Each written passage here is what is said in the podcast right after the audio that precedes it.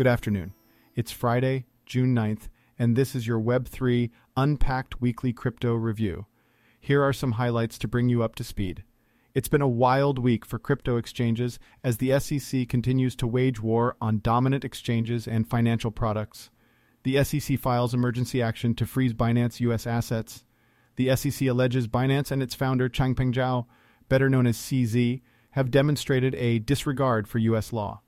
The SEC is accusing them of fraudulent activities, improper commingling of funds, and operating as an unregistered securities exchange.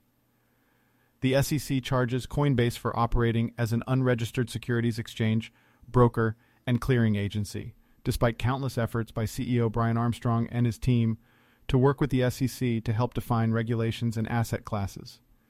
If you don't already follow Coinbase on Twitter, I highly recommend it. The SEC crypto battle is well underway, and things are just about to get interesting.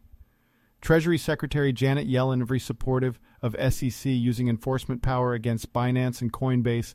Big surprise. XRP's ongoing legal battle with the United States Securities and Exchange Commission continues, with the regulator alleging that Ripple offered unregistered securities via XRP. Some say the SEC has less than 3% chance of winning, and I would have to agree with that.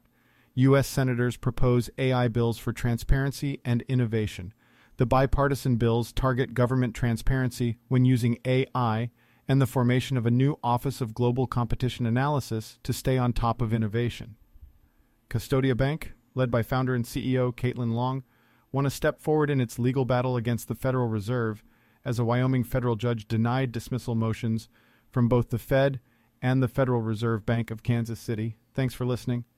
For more insights into the world of Web3 and how to navigate the rapidly changing crypto and blockchain landscape, visit arctai.com and look for Web3 unpacked on Apple, Spotify, or wherever you get your podcasts.